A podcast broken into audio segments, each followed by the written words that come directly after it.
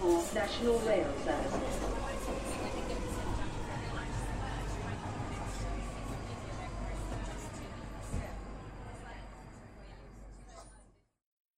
Bine te-am regăsit în stația Londra. Eu sunt Manuel Cheța de la manuelcheța.ro și tu asculti podcastul Un român în Londra. De data aceasta suntem la episodul numărul 37 și discutăm despre protestele ce au loc astăzi, în data de 20 ianuarie 2018, prin lume și prin țară.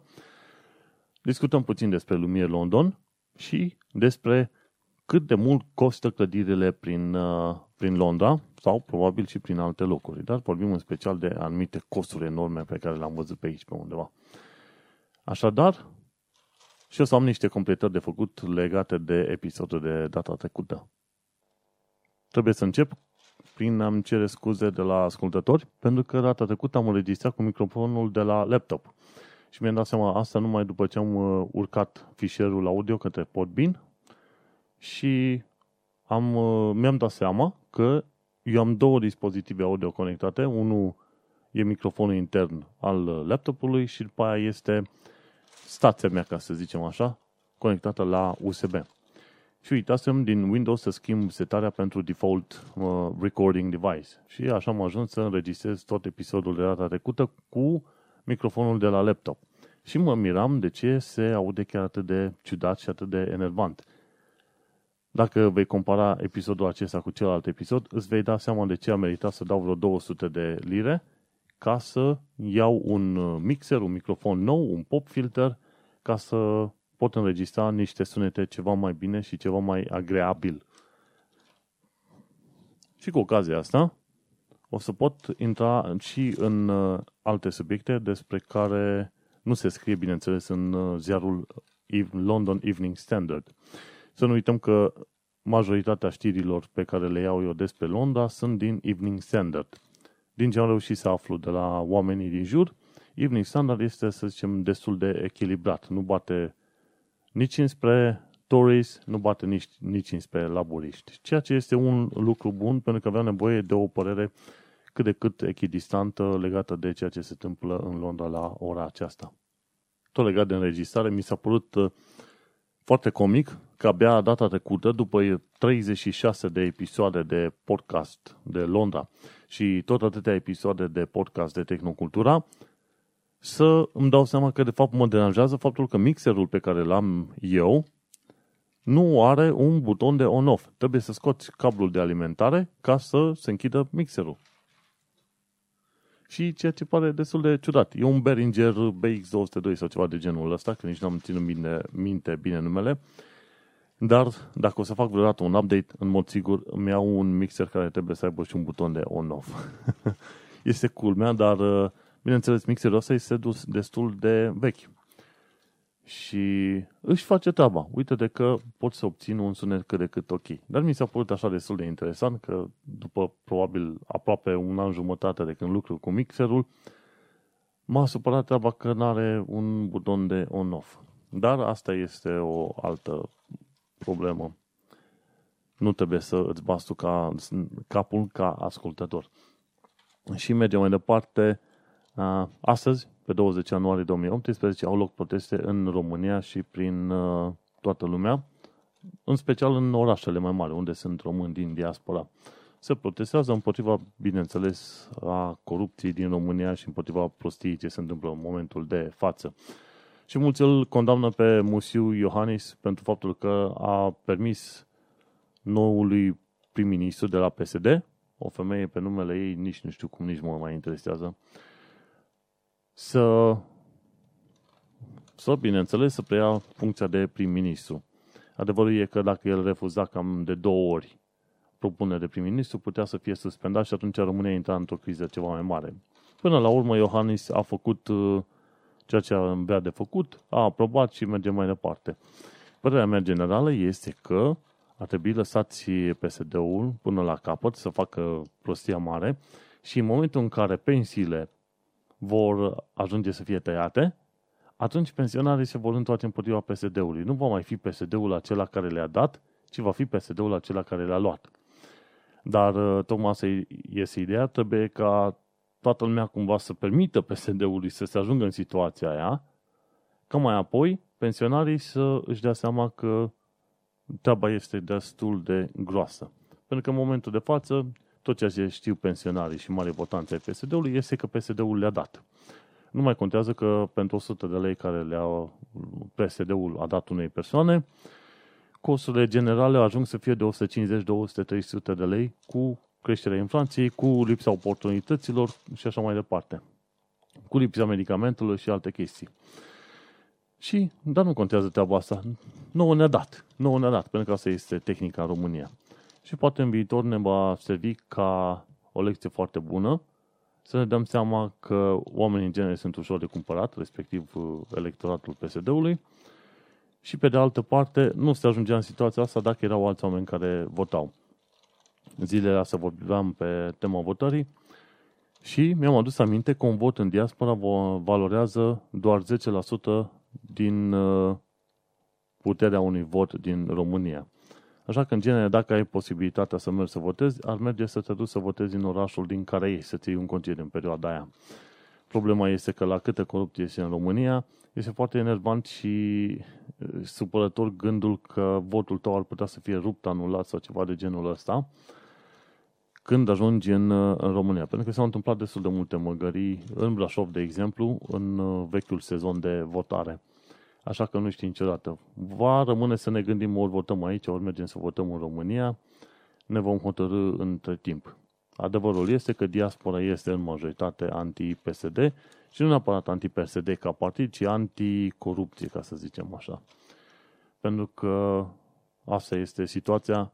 S-a ajuns uh, în punctul în care tinerii nu mai acceptă oblăduirea, ca să zicem așa, celor mai în vârstă și îi trag la răspundere. Mă vedeți că voi nu mai meritați respectul nostru pentru ceea ce ați făcut. V-ați urmărit propriul interes, nu ați avut grijă de noi, noi am plecat din țară, tineretul și oamenii capabili și nu numai. Și uite-te în ce situație am ajuns. Și românii par să nu mai fie disponibil să susțină sau să respecte vârstele din asta mai înaintate. Să nu uităm că un vot bun, un vot puternic pe care îl dau românii din diaspora pentru România e, sunt tocmai banii. Dincolo de orice vot și orice proteste vrei tu, faptul că românii încă trimit bani în țară este un vot extraordinar de mare.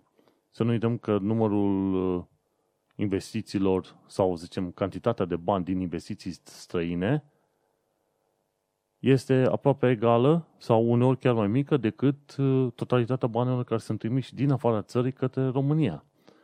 Și îți poți da seama că, într-un fel sau în altă, economia din România este ținută puternic în picioare, tocmai prin faptul că se trimit între 1 și 4 miliarde de euro către România în fiecare an.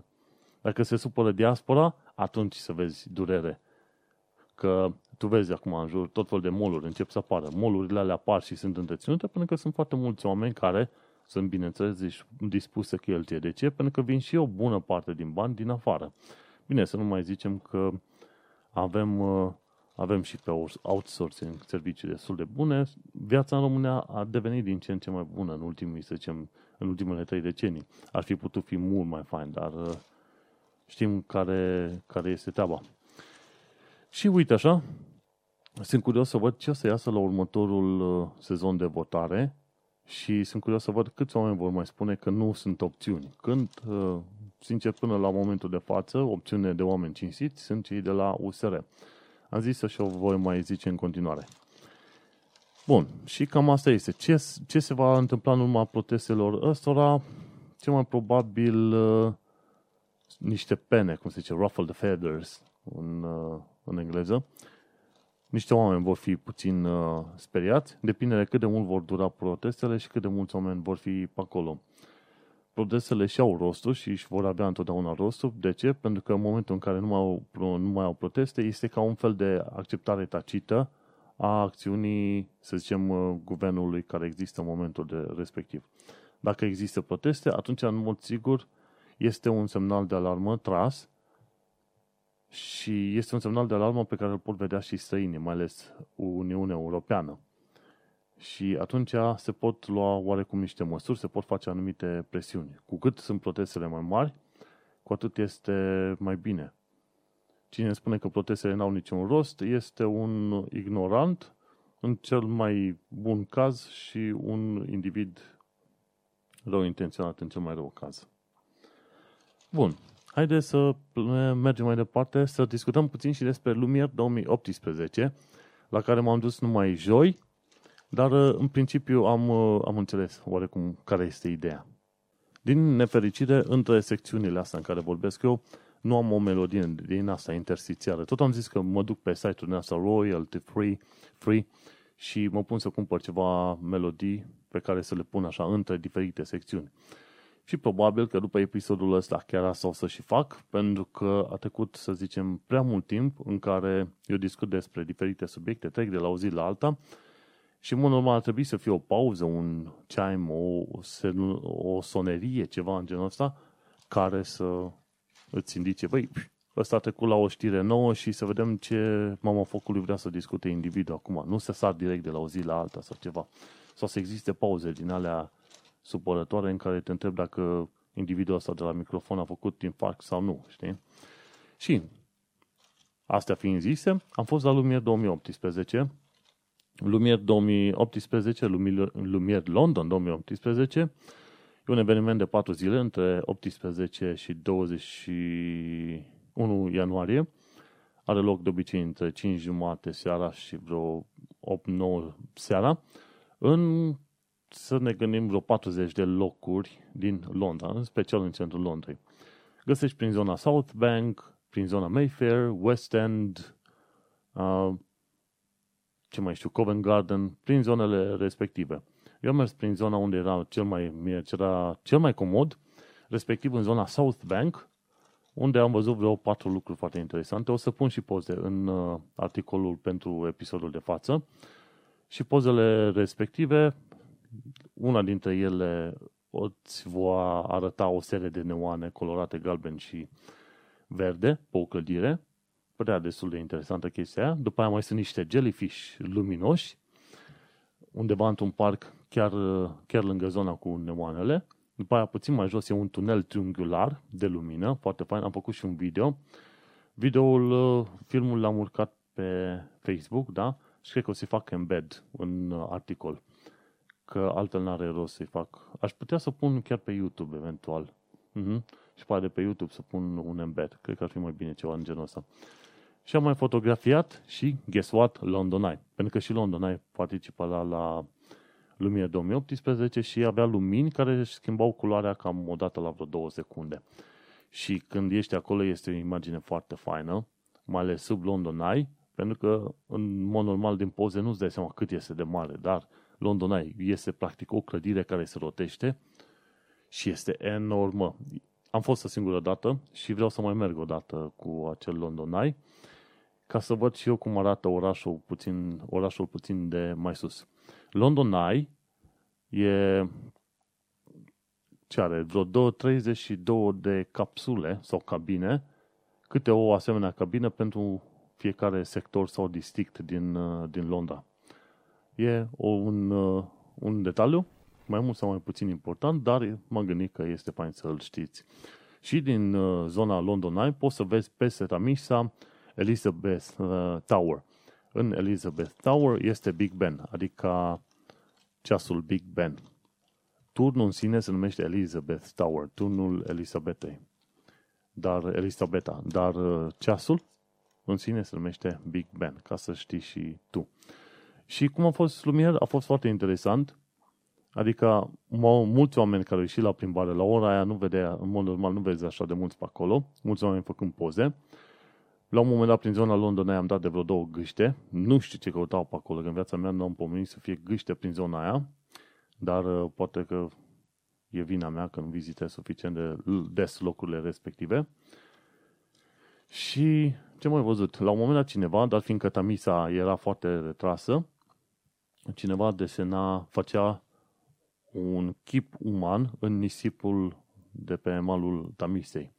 Pentru cine nu știe, Tamisa este unul dintre puținele râuri din lume care depinde de flux și reflux. Și o să vezi la un moment dat că tamisa este chiar foarte sus, iar la un, la un alt moment tamisa este chiar foarte jos, în funcție de fluxul și de refluxul care are loc în momentul în care ești tu acolo. Bun, și mie mi-a plăcut, a fost foarte făinuț, e un lucru foarte interesant să vezi că există spectacol de lumini. Chiar și în zona Canary Wharf s-a făcut spectacol de lumini. Nu știu dacă o să închei să mă duc și pe acolo, dar în principiu când te duci în Canary Wharf, printre toate blocurile alea turn, o să ți se pare că ești într-o lume străină. Am mai pus eu o poze mai de mult cu Canary Wharf. Dar sunt locuri care merită în mod neapărat să le filmezi. Odată ce ajungi în Londra, ok, chiar dacă ai venit numai pentru bani, nu contează, merită totuși să vizitezi locurile, să cunoști puțin istoria și să vezi ce au făcut oamenii ăștia, pentru că la un moment dat, să zicem, te poți te întorci în uh, țară. Și probabil că n-ar fi o idee rea să vii în țară cu un gând. Băi, de ce noi nu avem ce au ăștia? Și gândindu-te așa, poate, tu dorind să te stabilești înapoi în țară, poate la un moment dat începi să faci un proiect și dacă se aliniază stelele și mama lor de zei uh, sunt mai drăguți cu tine și cu poporul ăsta român, atunci poate proiectul respectiv va ieși. Naiba știe. Dar până atunci vom tăi și vom vedea. Haideți să trecem în uh, știrile săptămânii. Până să trecem la știrile săptămânii, vreau să fac referire la faptul că am scris un articol Lucruri enervante la metroul londonez. Eu scriu și despre lucruri bune și despre lucruri rele, ca să am peste ani și ani o, să zicem, o imagine de ansamblu asupra ceea ce a fost aici, asupra ce am trăit și ce mi s-a părut mie interesant sau nu. Și articolul o să-i dau un link în, în show notes, dar foarte interesant ce îmi place, am explicat ce îmi place, pentru că este la, metroul este la minut și în principiu, în 40 de minute ești în uh, destul de multe locuri, în jurul tău, acolo unde ai nevoie să ajungi. Și la un moment dat explicam de ce nu-mi place o treabă care nu-mi place în metroul londonez, mai ales în zona Bank sau pe la DLR, faptul că oamenii stau în fața ușilor de la metrou. Nu te lasă să intri, ci stau sau să ieși. Să intri, să ieși nu prea merge, trebuie să te împingi între oameni și mi s-a părut destul de ciudat. Deși la Canary Wharf, când te duci, oamenii, când uh, e vorba să intre, stau în colonați, în stânga și în dreapta ușii și îți fac culori foarte mare de trecere. Dar nu asta se întâmplă la Bank sau la London Bridge. Și un caz particular, și ziceam un articol ca să citez, un caz particular sunt cei care stau în fața ușilor DLR. Trenurile care pleacă de la Bank către Est merg către două stații diferite, știi?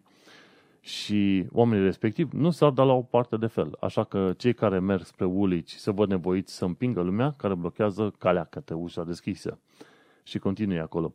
Era un nene aerian, chiar azi, care bloca împreună cu alții drumul către ușa deschisă și, deși fusese împins chiar violent de câteva ori, el tot acolo stătea. Mintea lui nu pricepea de ce el este luat pe sus de oameni. Sunt unii indivizi care par avea creierul neted, dar scripitor de neted – atât de nete încât vezi pe fața lor lipsa oricărei reacții. Eu știu că există oameni care vor să intre și să o poarte încât să nu încurc pe nimeni. Și mai explicam faptul că e o altă chestie enervantă la metroul londonez. și zic așa, e vorba de cei care se urcă cu ghezanul în uh, metroul plin și ei țin ghezanul în spate, în loc să-l țină pe jos, lângă ei. Un alt lucru enervant la metroul londonez sunt idioții care audită mai găzdanul în spate și urcă cu el în metroul plin. Oamenii își țin bagajul în mână, acolo unde nu încurcă lumea. Și apare câte un retard care se mută de colo-colo cu ghiozdanul în spate. Se mai uită și cruciș când oamenii se împing în ghiozdanul lui. Există un loc special în iad pentru indivizi de genul și adevărul este că probabil iadul a fost inventat pentru indivizii care se urcă cu ghiozdanul în spate în metroul londonez, când toată lumea este strânsă ca la sardine, ca la sardine. și pe mai e, mai e o altă chestie enervantă la metroul londonez și că un alt lucru enervant la metroul londonez sunt turiștii dezorientați care au ieșit la plimbare la orele de vârf, tocmai când lumea fuge la sau de la muncă. Orele de vârf sunt 7 jumate, 9 jumate dimineața și 4 jumate, 7 seara. Cel mai fain este când vin turiști cu tot familionul și se opresc în fața unui panou și se uită ca mâța în calendar, neștiind dacă se meargă la stânga sau la dreapta. În tot acest timp, coloana de sute de oameni se întinde de la ei tocmai până la ușile metroului. Și zicea mai departe, un caz specific al turistului dezorientat care fură oxigenul la orele de vârf este individul care urcă prin locurile unde ar trebui să coboare, cel care stă pe stânga în loc de dreapta pe scara rulantă și cel care și-a dat seama că a luat-o pe drumul greșit și, în loc să mai meargă ceva zeci de metri până în punctul în care se poate întoarce în liniște, se oprește în loc și se întoarce prin puhoiul de oameni care fug la muncă. Ar exista un loc special în iad și pentru un asemenea om, dar privirile nervoase ale oamenilor servesc dreptate aici, pe pământ, în timp ultra scurt. Și adevărul e că nu de multe ori când mergeam la muncă dimineața și toată lumea la unison, la un moment dat prins viteza, prins viteza și unul din față se oprește brusc, își dă seama că a luat-o pe drumul greșit și se întoarce exact pe același drum pe care a venit. În loc să meargă mai încolo câțiva metri, să se întoarcă pe, pe un alt sens de întoarcere. Și se întoarce exact în zona în care vin toți oamenii și se duc grăbiți la muncă. Acolo să vezi, să vezi lucrul enervant, mai ales când îți strică ritmul. Inițial când vii în Londra o să ți se pare că totul se mișcă mult prea repede metroul londonez, dar după aia vei deveni parte a masei de oameni muncitori și nici nu-ți vedea seama că tu treci într-o fracțiune de secundă prin zona de bariere. Ai scos cardul, pac, l-ai pus, te-au, ți-au deschis porțile și fugi repede pe acolo. Devii deja foarte obișnuit și te miști repede dintr-un punct în altul. O să poți citi întregul articol pe acolo. Sunt destul de rău, răutăcios prin anumite puncte, dar ăsta este adevărul la un moment dat, un om cu un ghiozdan în spate, în, într-un tren din asta plin, o să-și ia o bătaie încât o să scrie tot Twitter-ul în Londra despre asta. Și cam asta am terminat. Hai să începem și noi știrile pe astăzi. asta da bună înjurătură. Vezi că îți dau una peste cap, de o să știe și Twitter-ul de tine.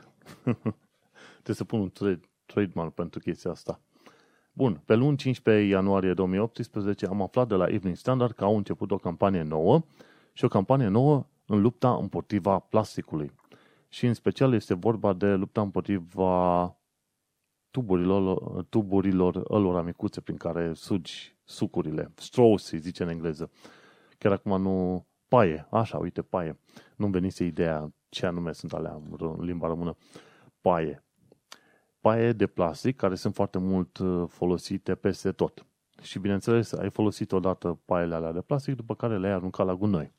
Înainte să vorbesc de articolul ăsta, să, hai să aduc aminte de ceea ce au făcut australienii. La un moment dat, în Melbourne, în Australia, două grupe de oameni așteptau uh, trecătorii la metro și întrebau, mă, dacă am un pai, paiul respectiv are o singură gaură mare și lungă sau are două găuri, o gaură la într-o parte sau în alta, știi?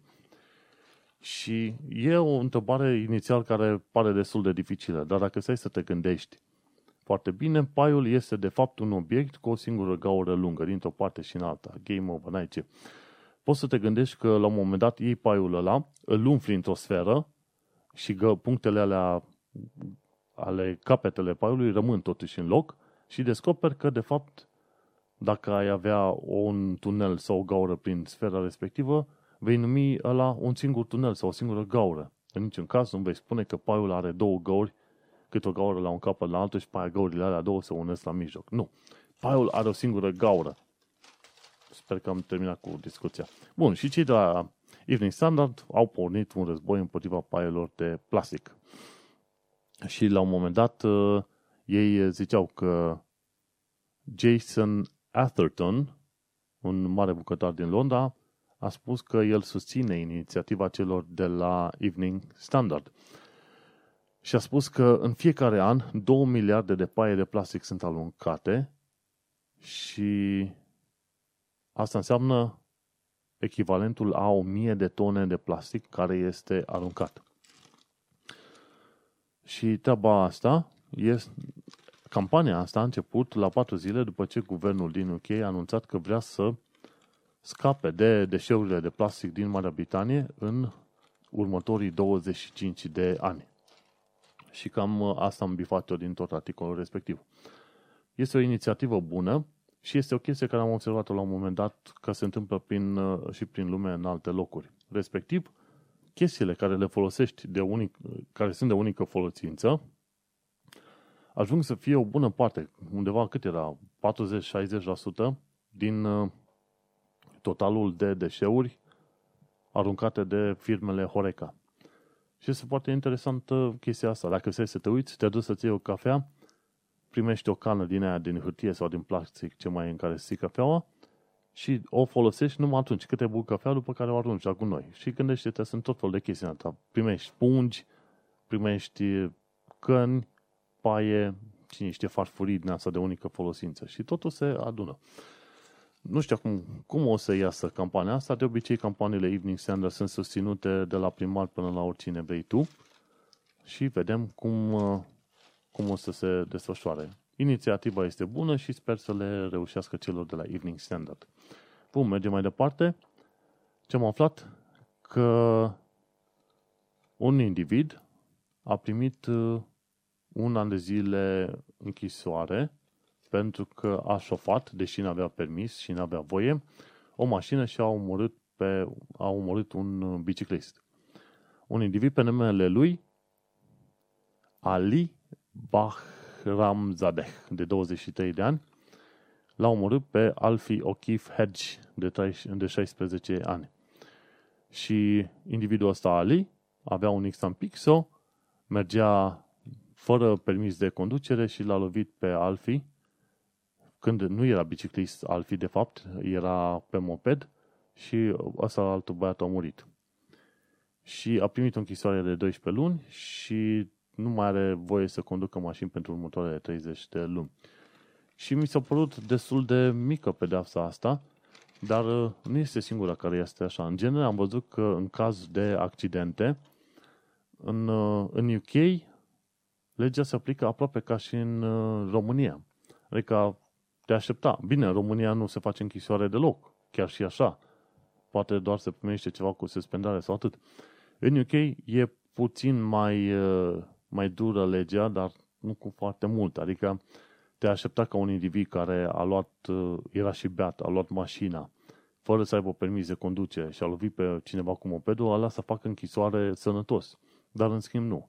Și în UK sunt, în ceea ce privește accidentele rutiere, ăștia sunt destul de, nu știu dacă să le zic moi, dar oricum legea este destul de slabă din punctul ăsta de vedere. În SUA, dacă omor pe cineva cu mașina, din ceea ce știu eu, se primesc ani grei de închisoare. No, bun, mergem mai departe. Uh, o tanti, care este inginer, Kate Bellingham, a spus că este bine să ca fetele să fie susținute în uh, dorința lor de a face carieră în lumea științei. Și Kate Bellingham, care are diplomă de inginer, este și prezentatoare la Tomorrow's World, sau Lumea de Mâine. Și a spus că părinții ar trebui să susțină fetele pentru ca ele să meargă în domeniul asta de știință.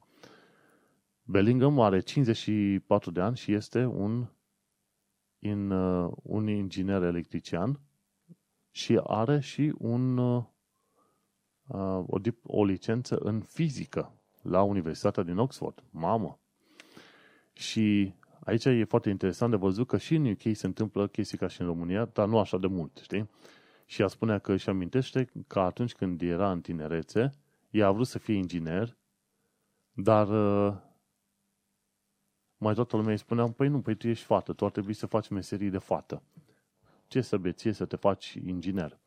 Și este foarte interesant că chestia asta se întâmplă încă în UK. Dacă ești femeie, tu neapărat trebuie să te duci pe chestiuni care în uh, ghilimele țin numai de femei.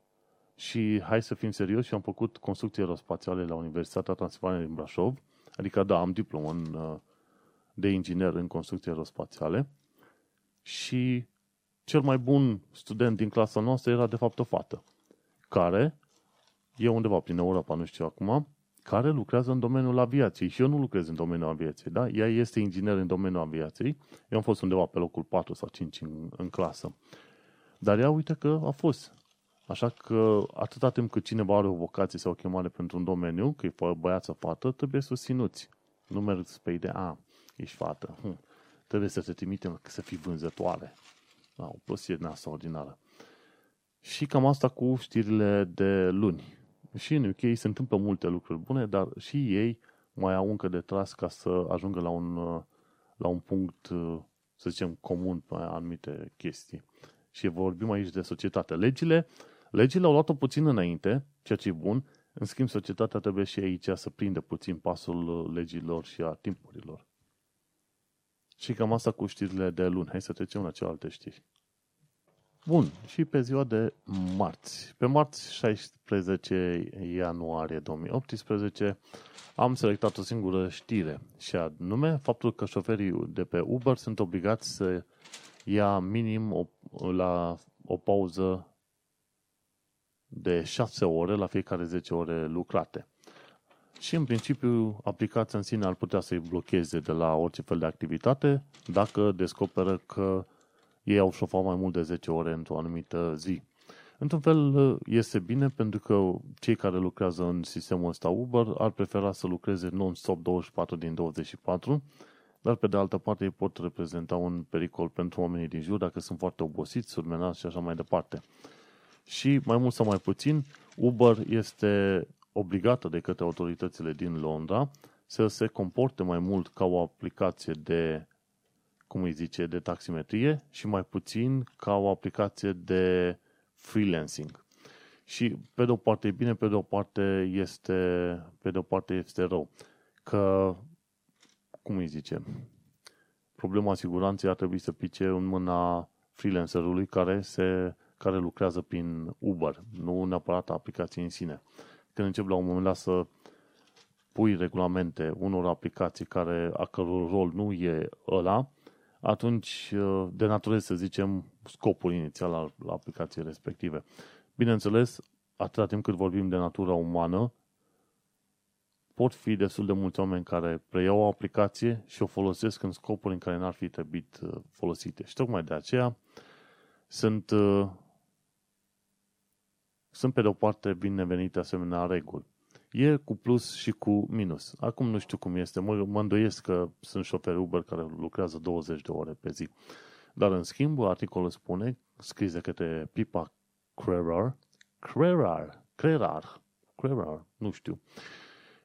Uh, spune că sunt destul de mulți oameni care lucrează 12 ore pe zi, 7 zile pe săptămână. Destul de nesănătos. Dar să nu uităm că oricum nu se câștigă extraordinar de mulți bani din uh, din Uber. Ca să câștigi bani din Uber, într-adevăr trebuie să faci, să faci destul de multe ore suplimentare, ca să zici așa. Și acum depinde de oameni și cum le place. În general am folosit Uber, mi s-a părut ok. Într-un mod total ciudat m-am pomenit că am 4 uh, stele și ceva, că șoferii pot să dea și clienților stele, știi? Și nici nu știu de unde că m-am comportat frumos și așa mai departe. cunosc pe cineva care s-a enervat foarte mult. Zicea, dacă iau sub 4,2 stele la Uber, eu ca client care îi dau și bani și le dau și stele bune și totul, nu mai folosesc Uber. Ei, nu mai e Uber, mai e Lyft, mai sunt taxi, taxiurile clasice în Londra, ai opțiuni, ca să zic așa, nu trebuie să te sperii sau să te plângi. Și că mai a fost singura știre de marți, da? Chiar a fost singura știre. Să vedem pentru următoarea zi. Bun, pe miercuri 17 ianuarie 2018 ce am aflat? Am aflat că planurile de a construi o statuie pentru Margaret Thatcher, Thatcher în uh, zona Parlamentului au fost reîncepute. Uh, Margaret Thatcher a fost numită femeia de fier și era prin anii 80. Adevărul este, mi se pare că era laburisă, nu mă uitat foarte bine. Și i-au numit-o femeia de fier. Deși sunt destul de mulți alții care iau puțin în derâdere treaba asta. Și la un moment dat chiar Theresa May oarecum era semuită cu Margaret Thatcher, motiv pentru care și în podcastul meu i-am zis că Nu este femeia de fier, este femeia de tablă. De ce? Pentru că s-a îndoit suficient de puternic din cauza Brexitului. Și ce zicea mai departe? Ei vreau să construiască E baronesă, frate? Înseamnă că era cu conservatorii. Trebuie să vedem că conservatorii au de obicei nobilimea acolo și laburiștii au uh, uh, poporimea, sărăcimea pe acolo. Vedem cum. Și baronesa Thatcher în zona Parlamentului și ei vreau să facă o statuie mare, uh, life size, în chiar uh, cât? 1,70 m, 2 metri, ceva de genul ăla. Și se pare că ea a murit în 2013 și există niște reguli, chiar în, uh, în zona Westminster, pe acolo unde e Parlamentul, că nu ai voie să ridici statui într-un timp mai scurt de 10 ani de zile. Dacă ea a murit în 2013, mai devreme de 2023, oamenii n-ar avea voie să ridice statuie în numele ei.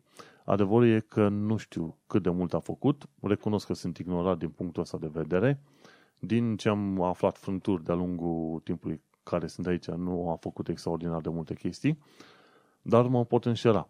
În episodul viitor o să revin cu niște informații mai multe legate de, către, de Margaret Thatcher. Poate chiar a făcut suficient de multe chestii încât să-și merite o statuie, deși nu știu cât de mult o mai interesează pe ea statuile la ora asta.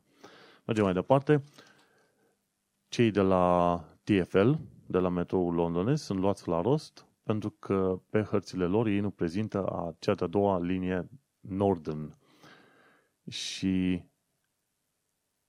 oamenii sunt supărați pentru că pe hărțile TFL nu se vede o altă linie, pentru că este de la o firmă rivală. Și teoretic oamenii spun că TFL ar trebui să arate linia aia de la privați ca să ofere oamenilor o alternativă la linia Northern, care este de cele mai multe ori suprapopulată, ca să zicem așa, super folosită. Și este vorba de căile ferate numite Thames Link sau linkul de pe Tamisa, care au trenuri de la care vin tocmai din zona Cambridge și Peter, uh, Peterborough și se duc înspre Gatwick. Practic taie Londra de la nord la sud. Sunt trenuri alea, mi se pare, overground și care ar putea ajuta oamenii să ajungă dintr-un punct în altul. Și într-un fel, overground-ul are tenuri mai mari, mai frumoase, mai încăpătoare și ar fi mai de preferat în multe situații să folosești overground-ul. Iar TFL-ul spune că afișează în multe locuri această, această rută, dar nu pe hărțile alea care le știm noi, clasice, în care îți arată metourile și stațiile. Acum nu știu. Rămâne de văzut dacă vor pune și harta și firma respectivă pe acolo. Mergem mai departe, aflu că marele, marele lanț de cinemauri Odeon, la care nu m-am dus și probabil nu o să mă duc niciodată până că biletele sunt foarte scumpe, au reușit să primească o finanțare de vreo 500 de milioane de lire, dai seama. Și, practic, firma care deține Odeon, adică AMC Entertainment, a vândut uh, acțiuni de vreo 500 de milioane, îți dai seama. Și AMC este deținută de un grup chinezesc numit Dalian Wanda. și te uiți așa, și te uiți la el că Odeon în sine fusese cumpărat de la o firmă numită Terra Firma cu 921 de milioane de lire în urmă cu un an și jumătate. A fost cumpărat cu 921 de milioane și 500 de milioane a fost puse de către firma asta în acțiuni. Hmm, tu îți dai seama ce înseamnă să faci afaceri atât de mari încât îți permiți să vinzi. Bine, dar adevărul e, dacă este să ne uităm, când te duci în cinemaurile Odeon, ele sunt uh, destul de mari. Și vorbesc aici de cât de mari clădirile, cât de bine sunt echipate și așa mai departe.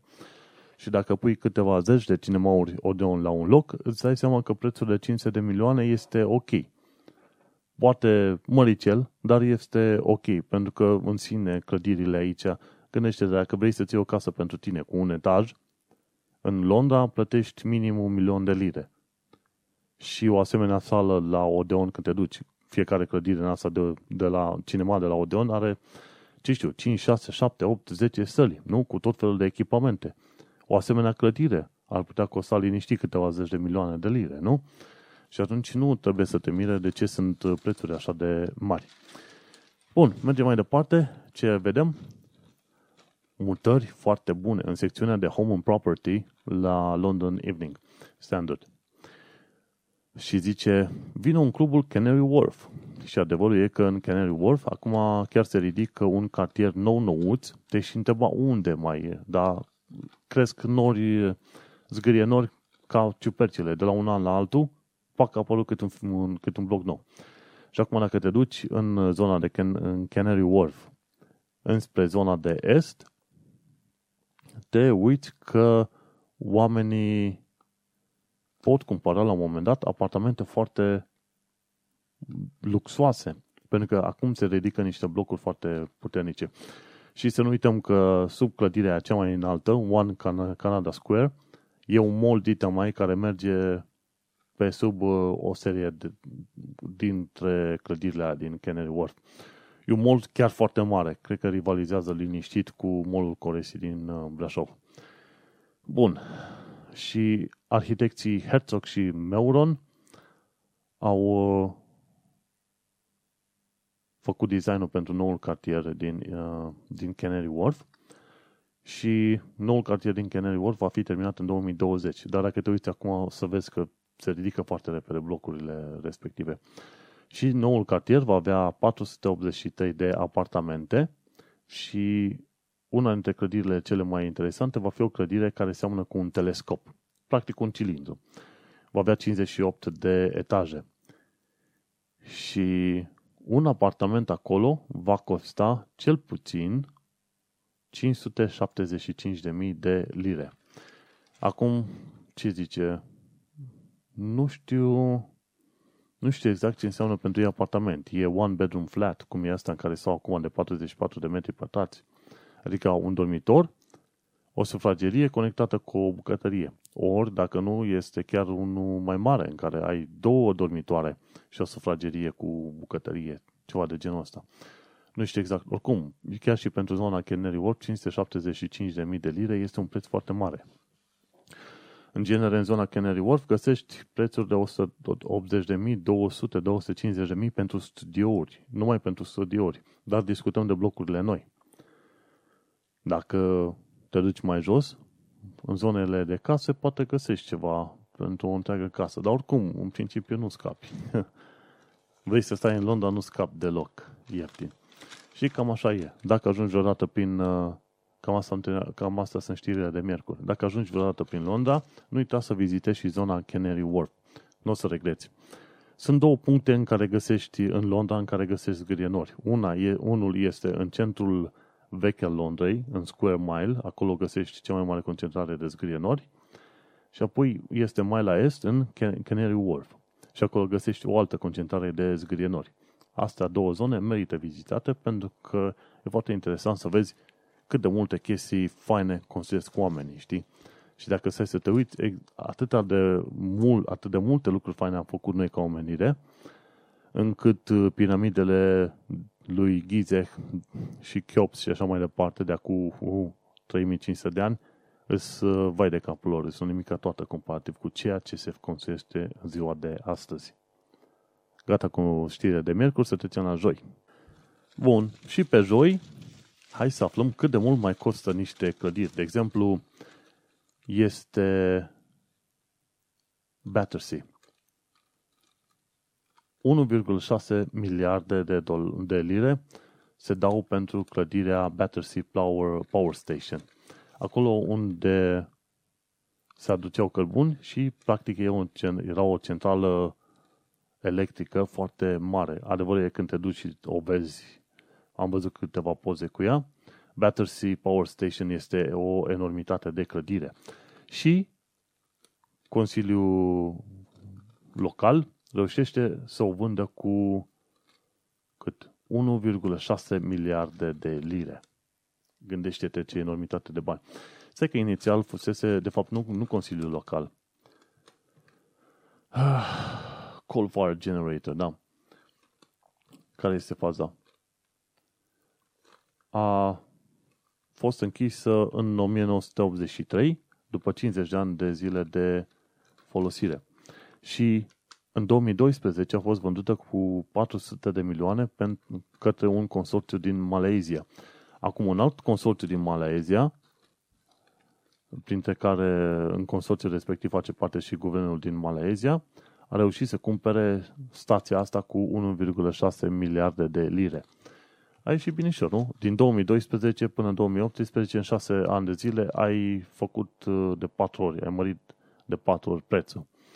Și vor să transforme acea stație de energie electrică, fostă stație de energie electrică, într-un mall enorm și apoi cu tot felul de alte uh, locuri. De, de fapt, partea principală a acelui mall va fi o clădire sau un, uh, un spațiu de birouri pentru Apple în care vor lucra 1400 de muncitori ai Apple prin 2020. Și va fi și un shopping mall și în zona aia ei vor să construiască și apartamente de locuit și poate iarăși un, unul, două zgrienori. Unul, doi zgrienori. Și îți dai seama, de la 400 de milioane în 2012 a ajuns la 1,6 miliarde în 2018. Nici nu poți imagina ce înseamnă aia, nici nu pot imagina ce înseamnă aia 1,6 miliarde de lire. da, te doare capul. De exemplu, la firma de fashion, Matches Fashion, proprietarii, Tom și Ruth Chapman, ei au primit 800 de milioane de lire pentru acțiunile lor în uh, firmă și au, au preluat o, un concern. Îți dai seama, 800 de milioane, oamenii au lucrat 30 de ani de zile din greu să ridice firma asta și să o facă puternică și acum, spre finalul vieții, se duc acasă cu vreo 800 de milioane de lire. Mm, sănătos, nu? Bun, mergem mai departe. Uh, o nouă tactică a Poliției Metropolitane este să verifice oamenii care au comportament antisocial și să le dea avertismente scrise.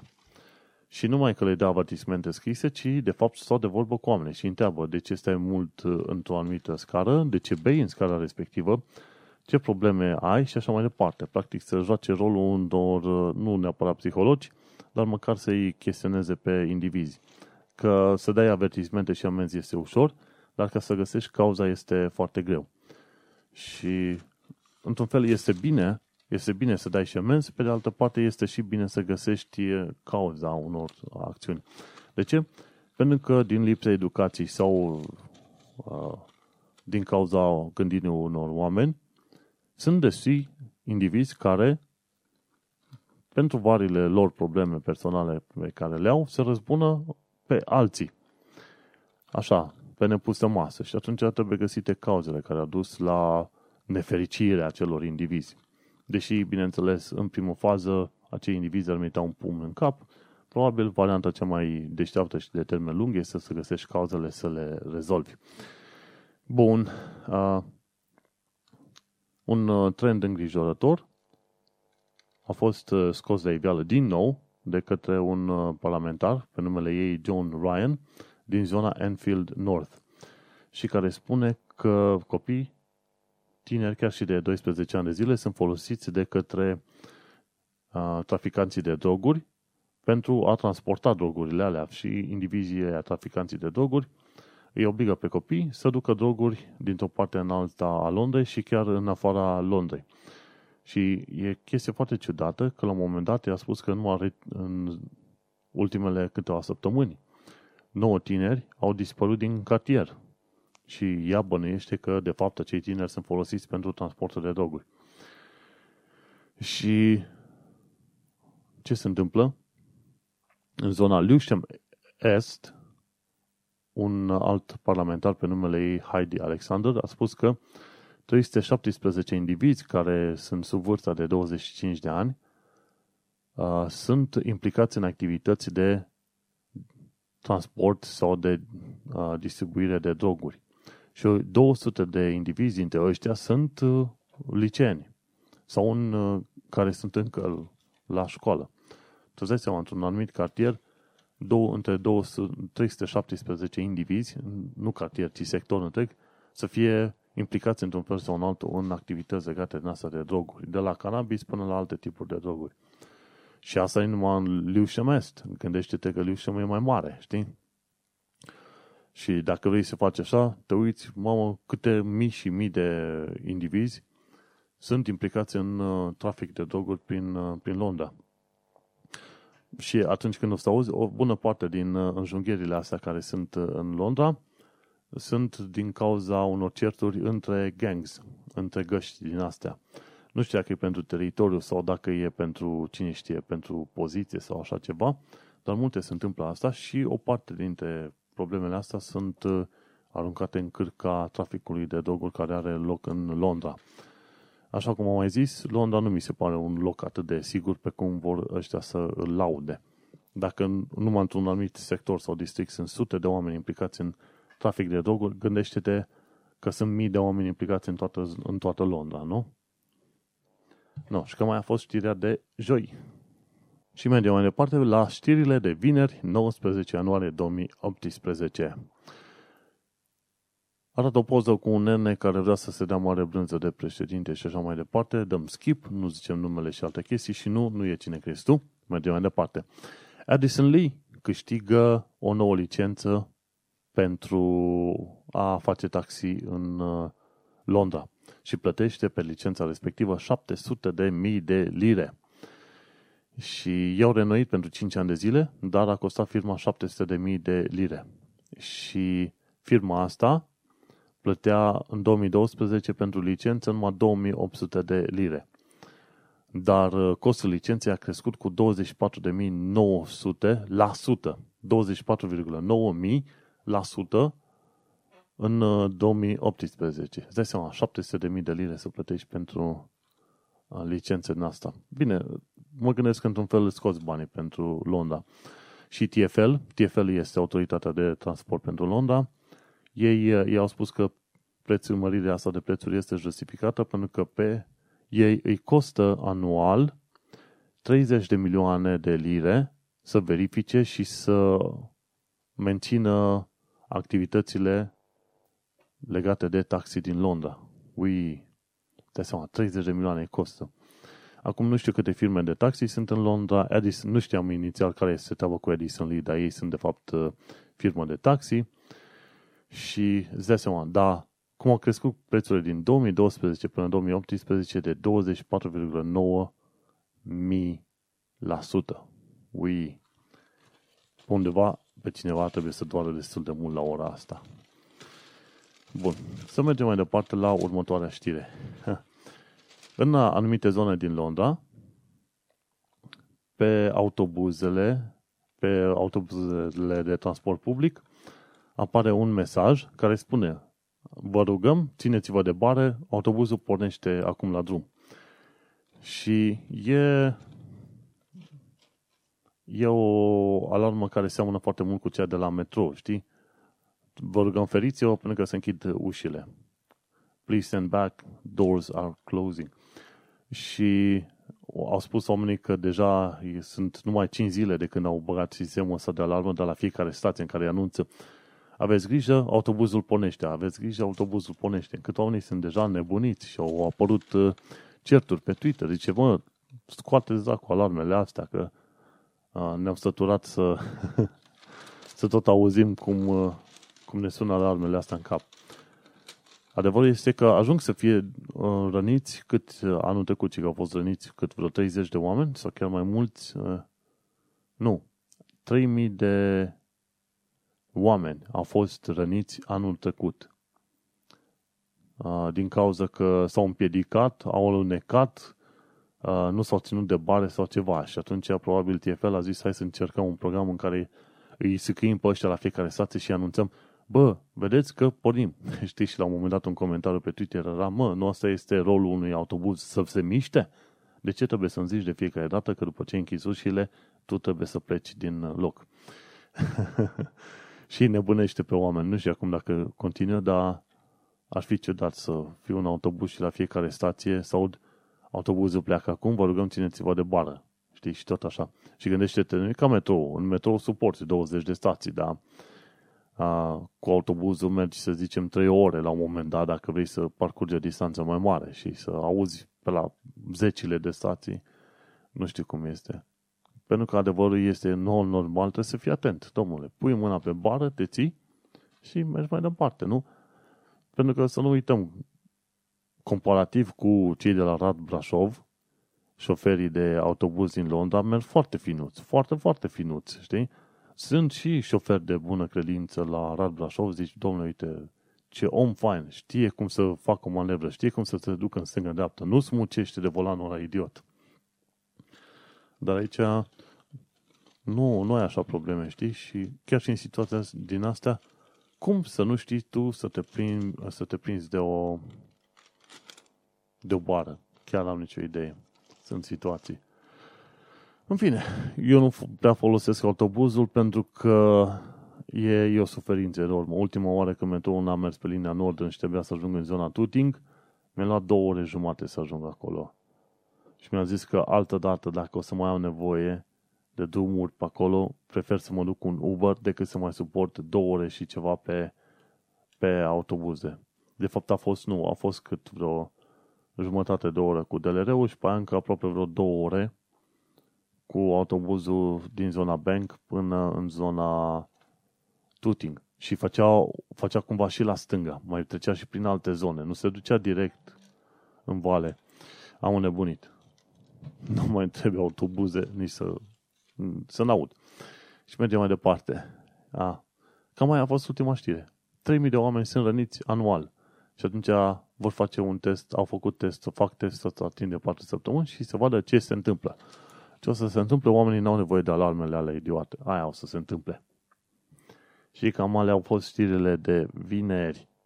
Și că tot am ajuns la ziua de vineri, hai să povestesc puțin și despre chestii pe care le poți face în, weekend uitându-te la Netflix, desigur, pentru că eu nu prea ies din casă și la Netflix, uite, am o propunere pentru cine are Netflix de UK, cât e, vreo 7 lire pe lună.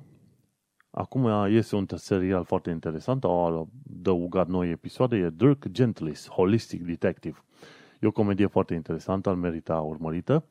Și o altă chestie care, pe care o urmăresc în perioada asta și mi se pare chiar foarte funny este Brooklyn Nine-Nine.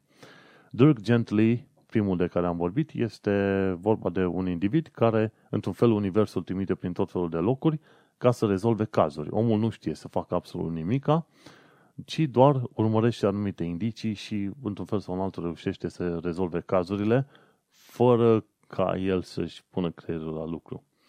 Celălalt cu Brooklyn Nine-Nine este vorba de o secție de poliție din New York care e în zona Brooklyn și secția este numărul 99.